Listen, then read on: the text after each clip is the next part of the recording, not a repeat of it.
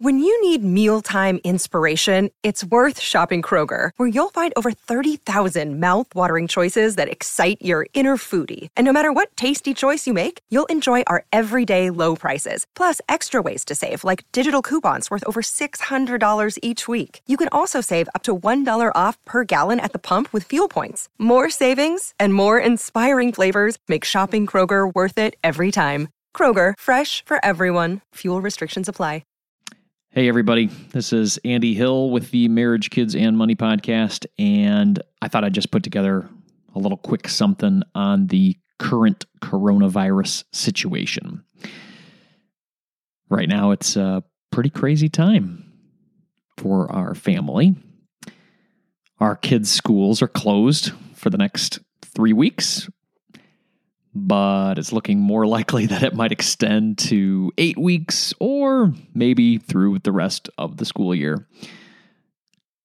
The CDC just recommended that we do not have gatherings of 50 or more people. So, Nicole is more than likely going to be joining me t- today and probably for a while at home. And we'll work together because she's currently in an office situation. So, that probably won't be lasting much longer than today. And we're going to have to figure out how to work from home with kids. And although it probably wasn't smart, I tracked our net worth losses over the past month, and we're down by about $100,000. And that is before the crazy stock market activity that we are going to see this week. So, I'm sure our situation pales in comparison to other families who may be out of work or soon to be out of work. And that's going to affect a lot of small businesses and it's going to have a trickle down effect across the country. It's, I guess it's already really happened and it's going to happen more, it sounds like. Anyway, I wanted to share five things that our family is doing to deal with the coronavirus COVID 19 season. And I hope it helps you and your family as you are planning. So, number one, shore up your emergency fund. Nicole and I are closely looking at our spending this month, and we're looking at areas that we can tighten things up.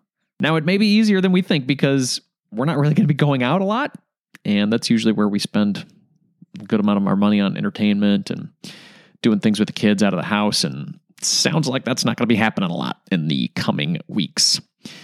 So, with the extra money that we have, if we have any extra money, depending on if we lose some of our income during this time, we're going to reinforce our emergency fund to make sure that we can get through this coronavirus season.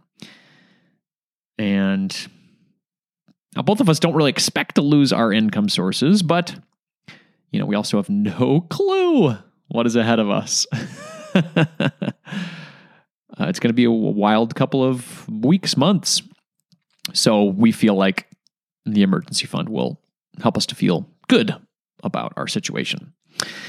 Now, luckily, we saved up about a year's worth of expenses in January when I made my transition out of my career. So we have we have enough to get through this time. We feel confident with that, but I don't know. Every little bit more helps. Uh, we've dipped into a little bit of that, but we're still very comfortable. But a little bit more can't hurt. so that's the first thing we're doing is just trying to make our emergency fund feel very bulky. Number two, continue investing according to our plan. Now, even though the stock market has dipped into bear market territory and things are not looking that great, we are still investing in the stock market like any other day. Since Nicole and I are long term investors, we know that this situation is eventually going to get better, even though it looks quite bleak right now. And if you look at it through the lens that we really haven't lost any money, just the value of our shares is lower. We only really lose money when we sell, and Nicole and I are not selling. We're going to be continuing to buy and hopefully get some deals along the way. Number three, create a routine at home. So school's canceled, right? so we're going to try to figure out how Nicole and I can both work, take care of our kids, and make sure that they are still learning and not freaking out, right? So if we're out of school for eight weeks, that is going to cause some serious brain drain if our kids aren't learning. So we don't have it all figured out yet, but we know it's going to include a bit of the following letting our kids sleep in. We want to make sure that they're feeling good, healthy, and if they can sleep in now, let's do it. We want to give each other breaks so we don't go crazy. So Nicole and I can support each other. If she needs to get some work done, if I need to get some work done, if we need to help the kids, we're going to support each other. That's what spouses do. And that's what marriage is all about. We're also going to set aside time for learning for our kids so they can keep learning their second grade level and kindergarten level and, and keep the progress going because we might not be going back to school until next fall. We also want to schedule time together to do family activities, board games, watching movies, going on a walk together.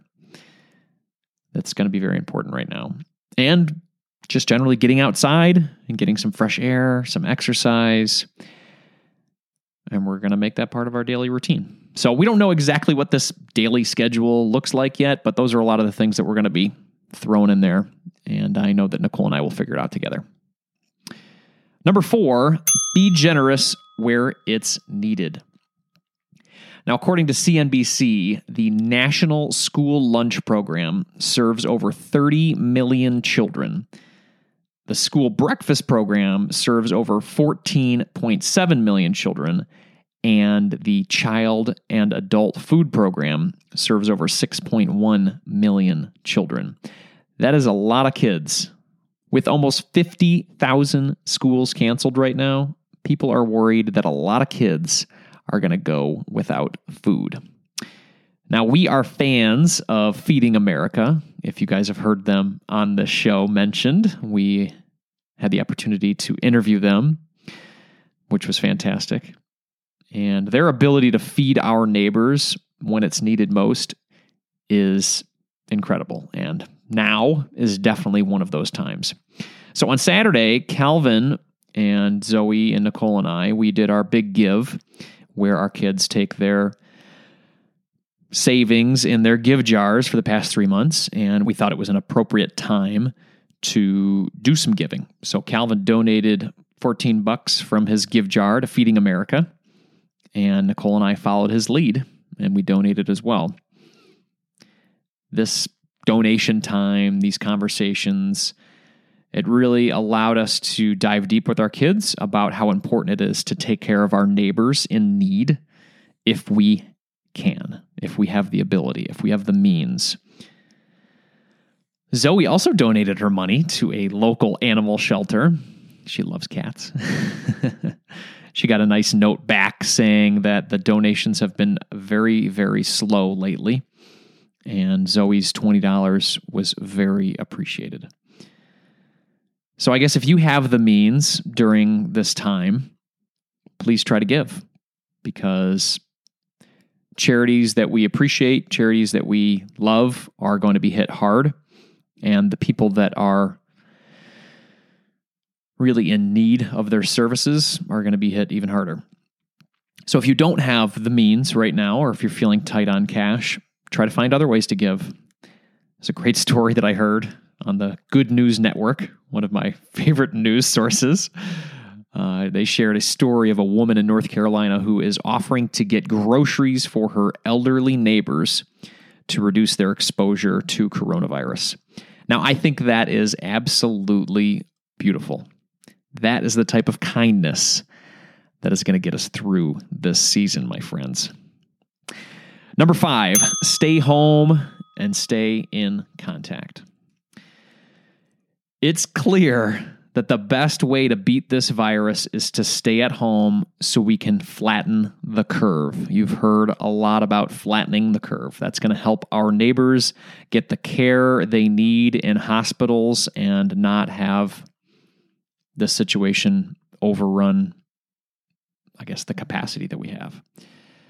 So that's what our family's going to do. We're going to stay at home and we're going to practice social distancing when we go out for groceries or for walks. We're going to take advantage of technology, though, to help us stay in contact, maybe not stay in physical contact.